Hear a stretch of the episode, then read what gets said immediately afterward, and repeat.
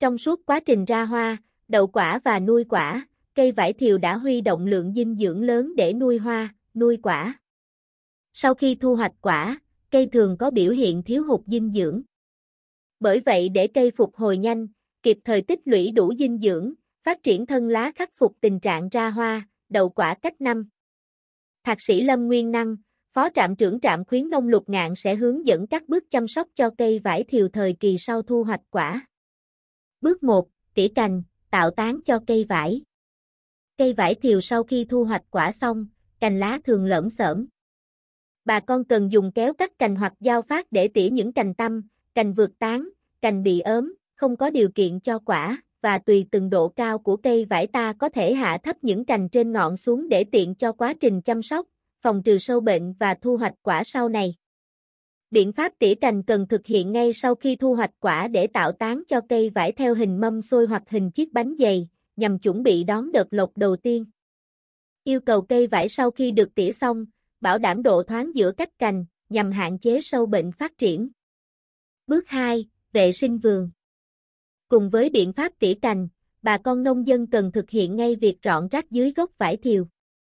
Dùng chổi hoặc cào để rọn sạch những cành lá vải rụng dưới gốc, đem thu gom vào một góc vườn rồi đốt đi nhằm hạn chế mần sâu bệnh phát triển. Đối với những vườn vải thiều ở dưới thấp, bà còn cần tạo lại các rãnh thoát nước trong vườn vải, bảo đảm cho nước dốc, tránh tình trạng cho cây vải bị chết rút. Bước 3. Bón phân cho cây vải. Cây vải thiều sau khi cho thu hoạch quả đã mất đi một lượng dinh dưỡng khá cao tập trung vào nuôi quả vải. Bởi vậy sau khi thực hiện việc tỉa cành tạo tán xong, chúng ta cần bón phân cho cây để bù đắp lượng dinh dưỡng đó, bảo đảm cho cây vải có điều kiện sinh trưởng và phát triển tốt nhất, phát sinh được 3 đợt lộc tính từ khi thu hoạch quả đến lúc ra hoa. Kỹ thuật bón phân cho cây vải Bà con dùng quất tạo rãnh vùng quanh tán cây vải.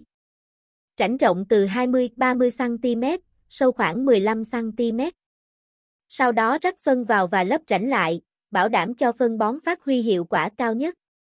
Phân bón cho cây vải thời kỳ này, dùng các loại phân NPK có hàm lượng đạm cao hoặc phân đơn đạm, lân, kali, hàm lượng phân đạm bón cho cây ở thời kỳ này bằng 50% tổng lượng đạm bón cho cây trong suốt quá trình chăm sóc, tương tự lượng kali bằng 13% và phân lân bằng 20%.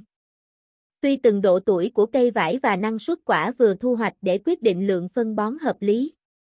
Ngoài ra, bà con có thể sử dụng các loại phân chuồng đã qua xử lý bằng chế phẩm sinh học, củ mục để bón cho cây vải, giúp cho đất tơi xốp và cây vải phát triển bền đẹp.